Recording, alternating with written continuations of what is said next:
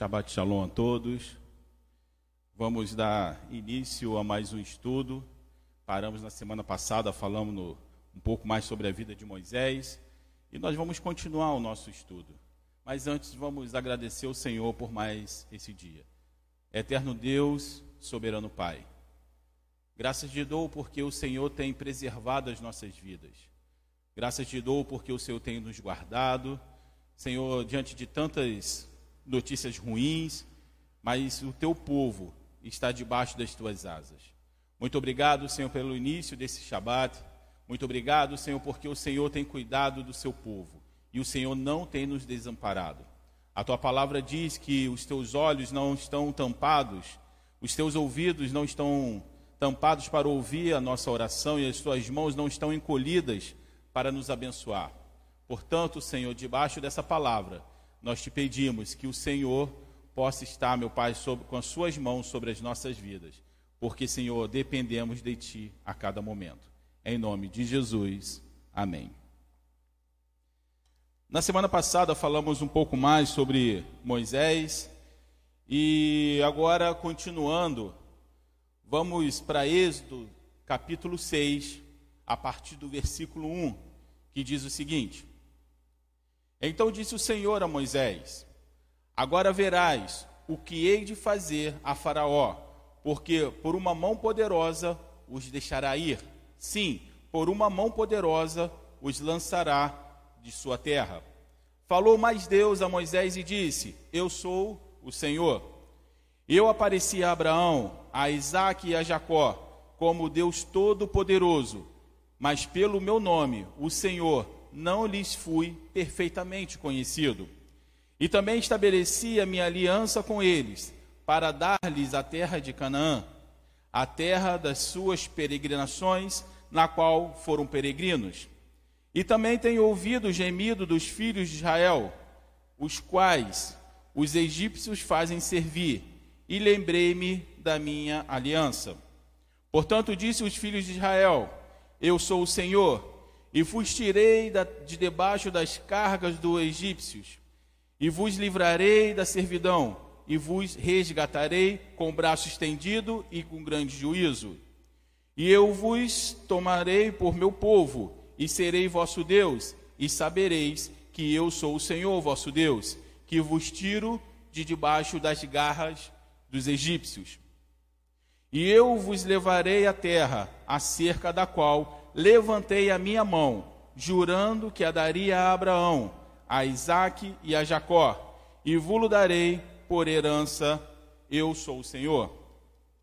Até esse momento aqui, o Senhor está fazendo uma reflexão para Moisés, contando sobre uma promessa que ele havia feito a Abraão, uma promessa que ele havia feito a Isaac e a Jacó. E como o nosso Deus é um Deus que não muda a sua palavra dependendo do tempo que se passe, a palavra dele, penhorada, ela não muda, ela permanece para sempre. Ele mesmo traz essa lembrança diferente dos homens. Muitas vezes nós precisamos lembrar os homens que nos fizeram uma promessa.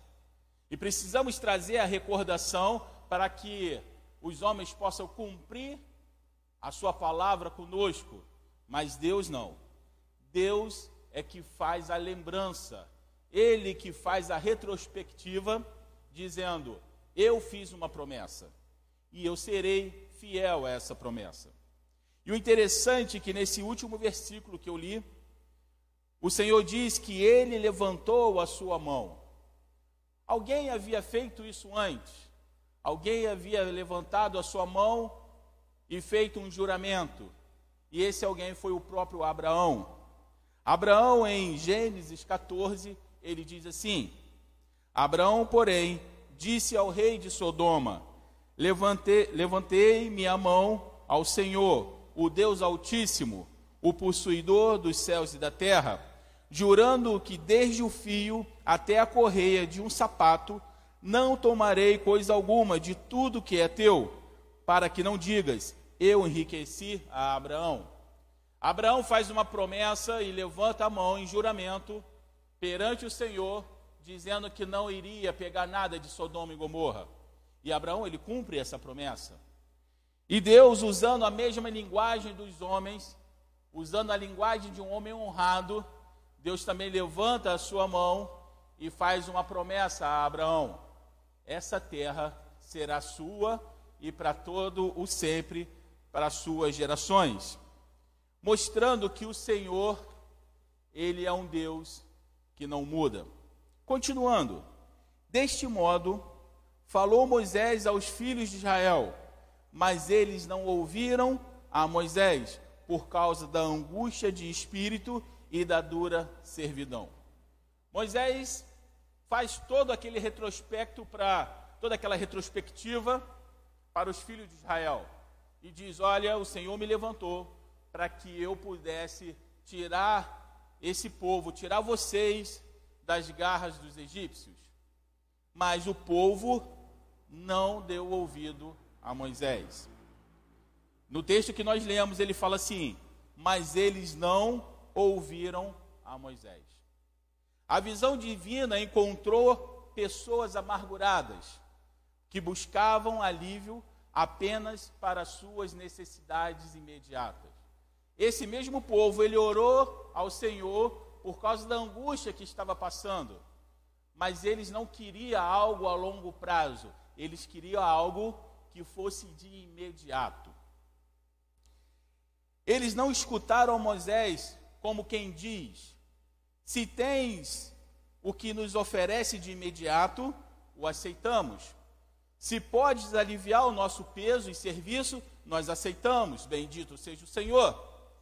Mas se não partilhamos, mas nós não partilhamos dos sonhos de redenção, pois não ambicionamos a liberdade e sim queremos um repouso imediato. Quando eu estava lendo essa palavra, eu lembrei de uma conversa que eu tive com uma pessoa lá em, lá em São Paulo. Gostaria de mandar um abraço e um beijo para Mara, para o Tony e para o Samuel. E conversando com a Mara, Mara sendo uma médica, ela estava falando sobre a questão do cataflã, que o cataflã ele é um remédio que ele vai agir diretamente na dor, mas não na causa da inflamação. Ele vai agir na inflamação, mas não na causa daquela inflamação. E o interessante é que o cataflã, você tem uma, uma inflamação no corpo qualquer, você toma o cataflã, e o cataflã ele vai aliviar, vai curar aquela, aquela infecção. Mas nenhuma infecção acontece do nada. Existe um motivo pelo qual aquela infecção aconteceu, mas o catafã, o cataflã, ele não vai agir no motivo, ele só vai agir na consequência.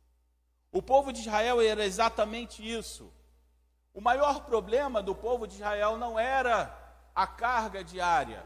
O maior problema do povo de Israel não era estar escravo naquele lugar ou trabalhando muito. O maior problema, na verdade, era porque eles eram escravizados, não pelo trabalho, mas eles não poderiam ter a noção ou, ou, o querer de ir e vir. Mas na verdade eles não se ligam nessa questão de ser escravizado, eles só se ligaram na questão do trabalho. Olha, está pesado demais, mas se aliviar, nós aceitamos continuar escravos. Nós aceitamos continuar da forma como estamos, só queremos que alivie a nossa carga. Moisés ficou perplexo, porque muitas vezes nós procuramos Deus apenas para um alívio imediato. Eu costumo dizer, na segunda viva aqui com os rapazes, eu perguntava para eles: qual é o seu maior problema? E eles sempre respondiam para mim: o meu maior problema é que eu não tenho uma casa, eu preciso de uma casa. E aí eu perguntava, mas se você tivesse uma casa, resolveria todos os seus problemas? E aí ele, as pessoas começam a ficar pensativas. Porque não é ter uma casa que vai resolver o problema. Porque muitas vezes o problema é a questão das drogas, muitas vezes o problema é a questão da bebida, muitas vezes o problema é a questão que traumas de infância que foram atribulados na vida daquele indivíduo e ele não consegue mais viver em uma casa, mas ele acha que o problema é não ter uma casa. Deus, quando faz uma obra no meu e no seu coração, ele não age apenas nas consequências, ele age aonde está realmente o problema. O abismo existente entre a realidade da redenção e o horizonte restrito das vidas do povo de Israel entristeceu Moisés. Para eles, a redenção era algo que estava que era infinito, não se dava para pensar. Eu não consigo pensar eu saindo do Egito hoje. Isso é surreal para mim. Tudo que eu quero é que essa carga diminua. E isso entristeceu Moisés. Eles estavam eles não perceberam que algo grande estava para acontecer na vida daqui, deles. Tenho aprendido que quando nós temos uma vida com Deus, o Senhor ele fala conosco de várias, de várias formas. Algumas pessoas têm a bênção de ouvir a voz de Deus nitidamente nos seus ouvidos. Outras pessoas conseguem, no decorrer da sua vida, vendo algumas circunstâncias, e consegue realmente ver a mão de Deus naquelas circunstâncias. E isso aconteceu comigo essa semana. Há um tempo atrás, o Senhor tocou no coração tanto do Rabino Eduardo como do pastor Lude, para que fosse feito um muro no, no fundo dessa igreja, um terreno que nós temos, e o Senhor disse que deveria, que teria que ser feito um muro, porque nós precisávamos tomar posse daquela terra. E nós fizemos esse muro. Mas diante de um, um tempo, todo aquele espaço ali ficou um tanto esquecido. Fizemos o um muro e continuamos com as nossas vidas aqui. Mas, por causa dessa, dessa quarentena e tudo mais, o Senhor tocou no meu coração que nós deveríamos limpar aquele espaço lá atrás. E eu conversando com o pessoal da Segunda Viva, que almoça conosco, conosco aqui de segunda a sexta, eles estão aqui, eles almoçam, eles é, ouvem a palavra. Eu falei com eles: olha, eu tenho uma, uma ideia. Eu queria muito limpar a parte lá de trás e queria transformar aquela parte num lugar onde pudéssemos plantar, onde pudéssemos fazer uma horta. E eu acho que isso seria muito legal. O que, que vocês acham? E logo em seguida eles falaram: Nossa, isso é uma ótima ideia, vamos fazer. E eu ainda brinquei, eu falei assim: Olha, não dá para a gente começar a fazer e de repente vocês abandonarem o barco e eu ficar sozinho. É muito trabalho para um cara só. Não, não, nós vamos trabalhar juntos. Amém. Levei eles lá atrás. Quando eu olhei a situação do terreno, tanto mato, no meu interior eu falei assim, cara, isso vai ser um trabalho que eu não tenho noção. Mas eu continuei falando, não, vamos fazer, vamos, e eles, e eles aceitaram a ideia e nós começamos a trabalhar naquele terreno. Começamos a cortar o mato, a capinar aquele terreno. E imediatamente Deus falou no meu coração. Aquele terreno que nós estávamos trabalhando é um terreno que tem uma terra, na verdade foi, todos falaram, foi unânime dizendo que aquela terra era uma terra boa, é uma terra que, planta, que nós vamos plantar e vai dar resultado mesmo sendo uma terra boa, era necessário limpar aquele lugar. Muitas vezes nós podemos até ter uma terra boa no nosso coração, mas primeiro é necessário limpar, tirar as impurezas. E eu vou te falar, não é algo fácil, é algo muito difícil, principalmente porque você vai trabalhar no sol principalmente porque muitos daqueles matos criaram raízes muito fundas e você é necessário cavar e tirar aquela raiz, porque se você cortar por cima e numa noite chover, no dia seguinte o mato já cresceu novamente, então é necessário você tirar. E eu fiquei pensando, como que muitas vezes nós não limpamos o nosso coração. Muitas vezes nós queremos plantar uma boa semente e ela vai nascer. Só que aí eu consigo entender exatamente o que Jesus quis dizer sobre as sementes. Diante de todo aquele mato e espinho que nós encontramos lá em cima, se nós plantássemos as sementes, talvez ela nascesse porque a terra é boa, mas aquelas plantas seriam sufocadas. E mais tempo, menos tempo, ela não chegaria a dar fruto, porque ela morreria antes. Então foi necessário nós tirarmos todo aquele mato. Agora a terra está sem o mato. Está pronto para plantar? Talvez para os desavisados, sim. E aí você joga a semente e espera que cresça. Mas o terreno ainda tem cascalhos, o terreno ainda tem pedras.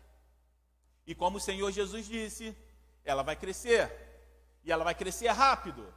Mas quando vier o sol, ela vai morrer, porque as suas raízes não conseguiram chegar na terra, porque as pedras fizeram com que suas raízes ficassem por cima. E quando o sol vier, vai queimar a raiz e, consequentemente, aquela planta irá morrer. Então não é apenas limpar, agora nós precisamos tratar essa terra, precisamos tirar os cascalhos. E uma vez que você tirou os cascalhos, agora você vai afofar essa terra para que seja jogada a semente. E uma coisa o Senhor ministrou no meu coração. Toda a limpeza do meio do seu coração começa através de uma palavra. E no meio do seu coração, essa palavra é a palavra de Deus. Da mesma forma como a limpeza daquele terreno ali começou através da minha palavra, a limpeza do meu e do seu coração começa através da palavra de Deus. Só a palavra de Deus tem a possibilidade de limpar o matagal que está no nosso coração. Só a palavra de Deus tem a possibilidade de tirar os cascalhos, as pedras do nosso coração. E quando tudo está bem, agora nós podemos fazer o plantio. E se você plantar numa terra que foi trabalhada, que foi arada, ela vai dar uma colheita de 10, 50 e 100. O povo de Israel, nesse momento, eles estão com o coração cheio de matos. A palavra foi lançada, mas foi sufocada, e eles não querem ouvir que Moisés tem uma uma posição de tirar aquele povo daquele lugar. Isso não é diferente do que passamos. Muitas vezes nós achamos a palavra muito bonita, uma palavra abençoada, mas ela não dura uma semana porque ela acaba sendo sufocada por causa de todos os problemas que nós passamos. Às vezes o mato tem uma raiz muito profunda, você cortou por cima, mas a raiz ela não foi arrancada, e isso quer dizer que você ainda terá problemas.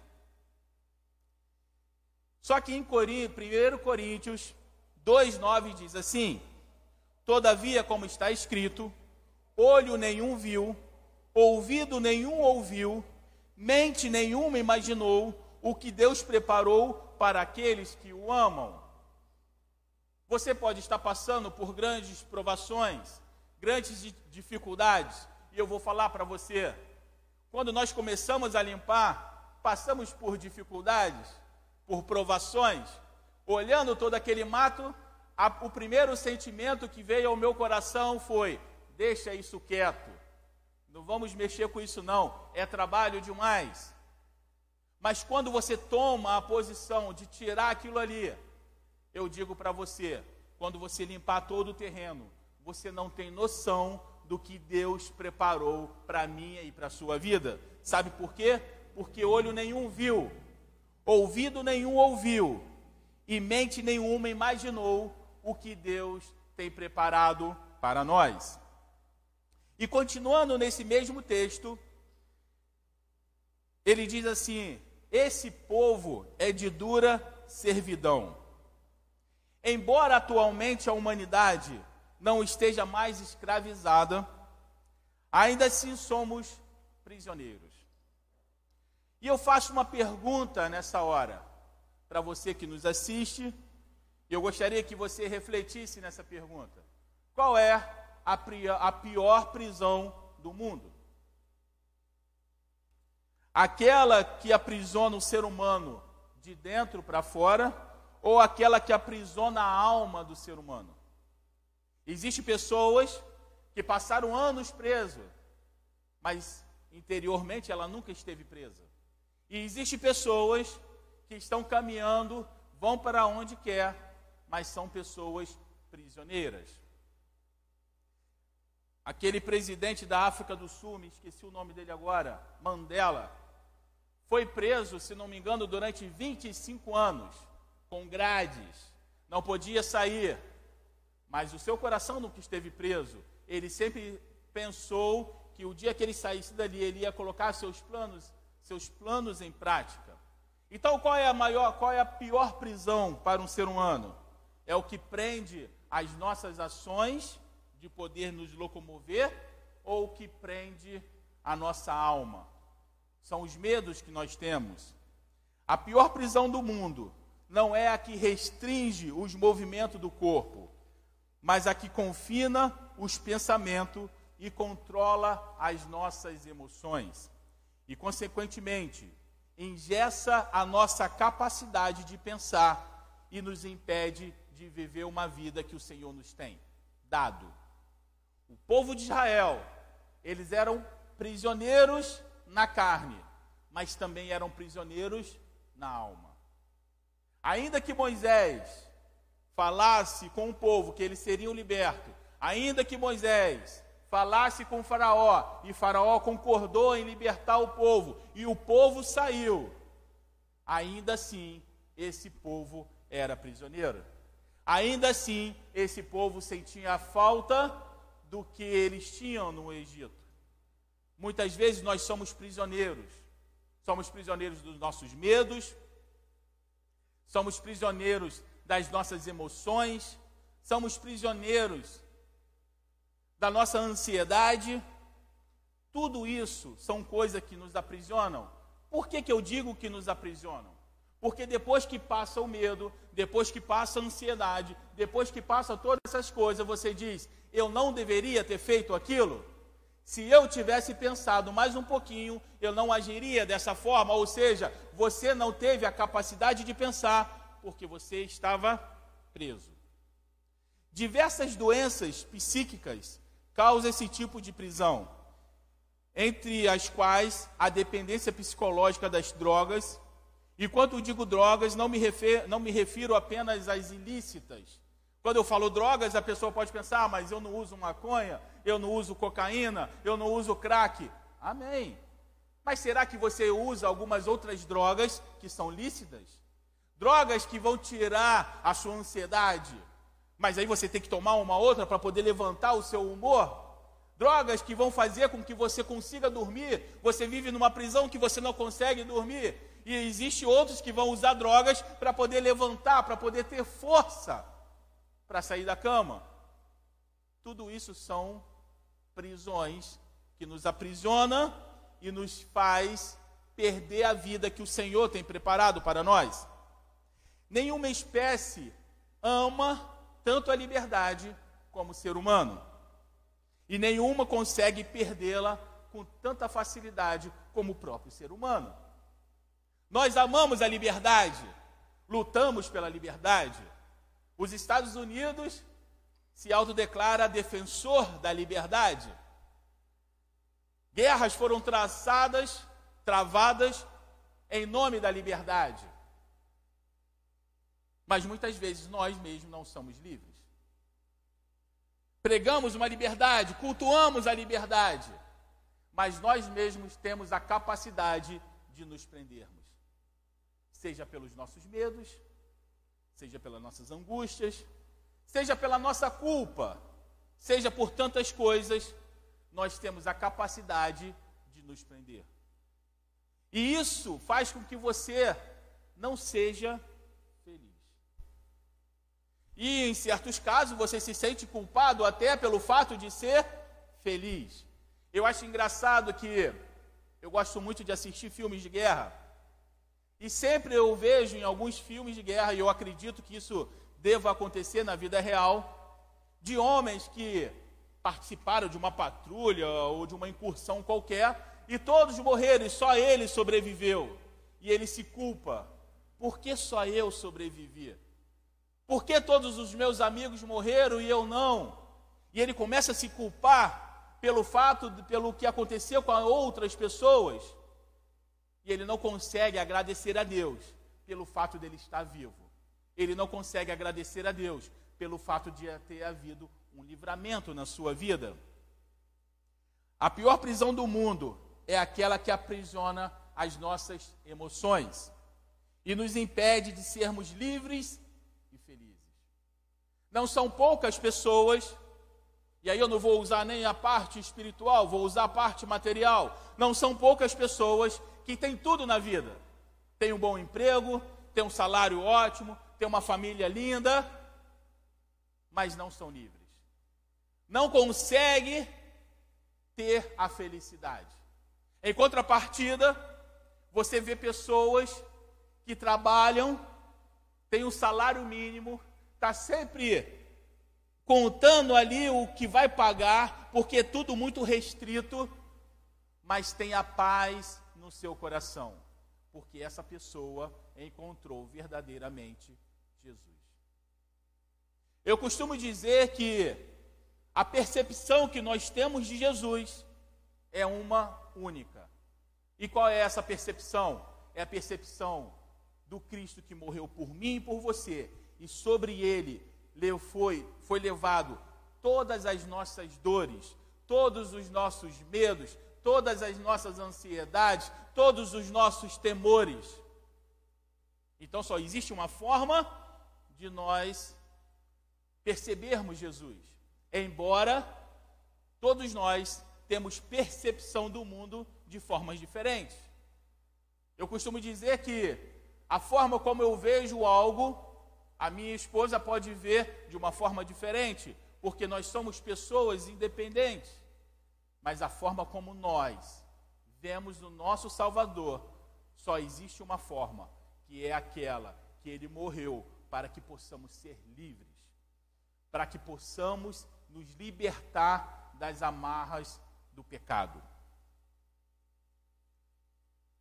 Quem é prisioneiro interiormente, no âmago da sua alma, além de perder a sua liberdade de pensar e sentir, perde também um encanto pela vida. E isso é uma coisa que nós vemos assustadoramente pelo mundo. As pessoas, elas podem até ter tudo, mas elas perdem o amor pela vida e uma vez que perde o encanto pela vida, ela acaba com a sua própria vida. É contraditório, mas nunca antes vivemos num mundo tão livre, sem escravidão e com um considerável nível de respeito pela expressão de pensamento. Hoje, eu penso de uma forma, você pode até não concordar com a forma como eu penso, mas eu tenho o direito assegurado pela Constituição de pensar da forma como eu quero, então eu tenho liberdade de pensamento. Mas ao mesmo tempo, nunca tivemos uma quantidade tão grande de homens prisioneiros de tantas doenças psicológicas e vítimas de tantas misérias emocionais. É o terreno que precisa ser limpado são as raízes que precisa ser arrancada. São os traumas que precisam ser libertados através do poder do sangue de Jesus. Os escravos do passado eram mais livres do que os que estão sobre o jugo do cárcere da emoção. Os escravos que um dia tiveram aqui no Brasil que os negros foram escravos no Brasil, eles ainda tinham mais liberdade do que uma pessoa que não que está prisioneira ou é escravo emocionalmente. Porque essa pessoa, ela não consegue levantar, ela não consegue desenvolver, ela não consegue chegar a lugar nenhum, porque ela é dependente daquela coisa. Tem uma história que eu ouvi há um tempo atrás que eu achei muito interessante. Dois soldados foram capturados no Vietnã. E os dois passaram por torturas, confinamentos e muitas e muitas coisas. Embora sofresse exatamente os mesmos maus tratos, eles eles foram eles tiveram convicções diferentes. Dois soldados foram capturados e passaram mesma, as mesmas privações, as mesmas torturas, mas dois tiveram convicções diferentes. Um olhou para sua própria vida e falou: Não tenho mais motivo para viver, e se matou. O outro olhou para tudo aquilo que ele passou e falou: Vou lutar para que isso nunca mais aconteça. E começou a dar palestras sobre o que aconteceu, mostrando que dá para superar aquela, aqueles traumas. Entenda que a convicção que você que você tem está diretamente ligado ao sofrimento que você vive. Preste atenção. A convicção que você tem da vida é o que está diretamente ligado com, as, com os seus sofrimentos. Talvez você teve uma vida de, na infância muito difícil e você tenha a convicção que você não pode ser feliz. Talvez você sofreu traições e você tenha a convicção de que eu não posso confiar em mais ninguém. Talvez você tenha convicções de que se você foi maltratado, você também precisa maltratar pessoas. Você pode me perguntar, por que, que eu estou falando sobre isso? Porque eu quero que você comece a duvidar das suas convicções. Eu quero que nessa noite, em nome de Jesus, você comece a duvidar das convicções que fazem você sofrer. Eu quero que você comece a duvidar das convicções que fazem você ser um prisioneiro. Eu quero que você comece a duvidar da convicção que impede de você ser feliz. Eu quero que você comece a duvidar da convicção que faz com que você se sinta inferiorizado. Eu quero que você comece a duvidar dessas convicções nessa noite. E quando você começar a duvidar dessas convicções, e em nome de Jesus, eu creio que você vai começar a duvidar nessa hora dessas convicções, eu vou trazer para você então uma verdade. Eu vou trazer uma certeza, uma certeza que vai mudar a sua vida, uma certeza que vai fazer essas convicções serem quebradas em nome de Jesus, uma certeza que vai fazer você pensar que Jesus realmente morreu para que essas convicções que você tem, que te fazem sofrer, que fazem você ser prisioneiro, que elas sejam quebradas.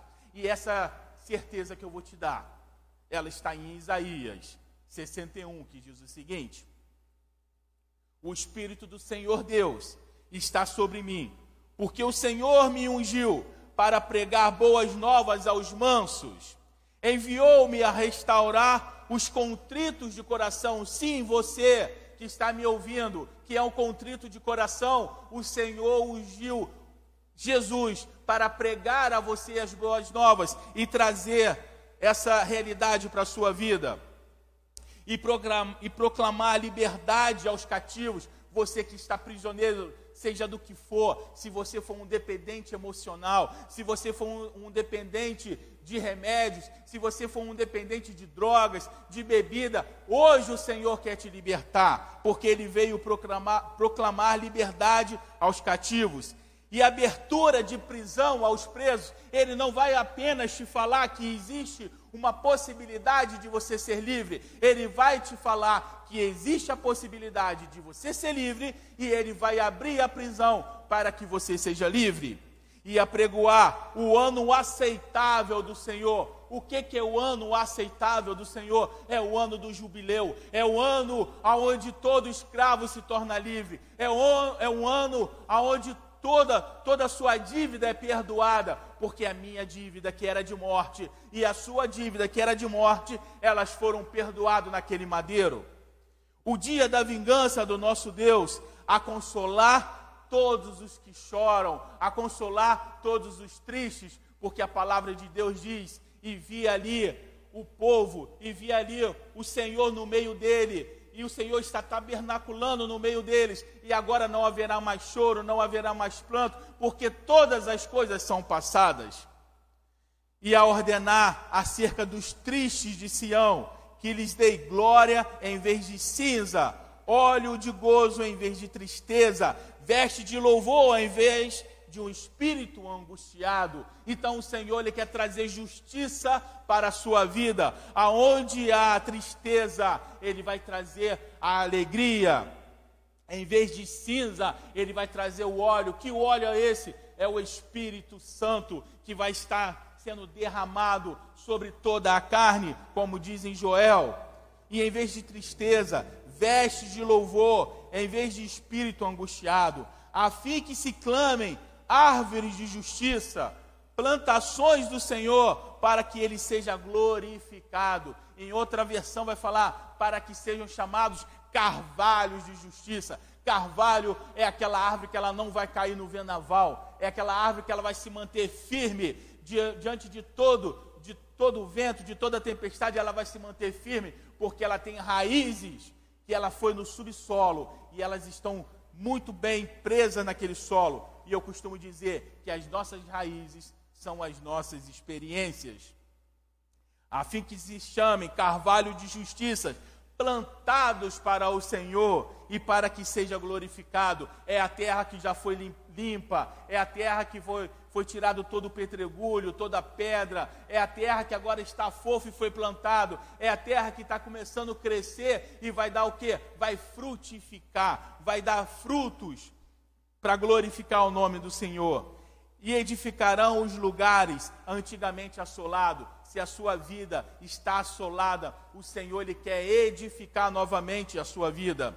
E restaurar e restaurar os anteriormente destruídos, se a sua vida foi destruída por causa de traumas, por causa de, de traições, seja o que for, o Senhor ele quer construir novamente e renovarão as cidades assoladas, destruídas de geração em geração. E isso é o que o Senhor quer fazer na minha e na sua vida. Não seja como o povo de Israel nesse momento, que o Senhor usou Moisés para mostrar que existia uma, uma saída, que existia uma liberdade, mas eles não queriam a liberdade, eles só queriam apenas aquele aquilo que fosse de imediato. O Senhor não faz nada de imediato na nossa vida, e existe um processo.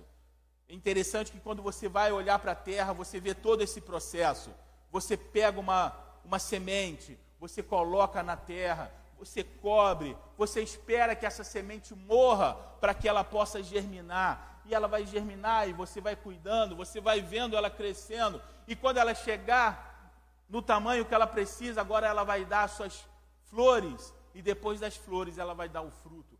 Tudo é um processo. O Senhor, Ele quer fazer um processo na minha e na sua vida. Sabe por quê? Quando há um processo, não há como ser destruído.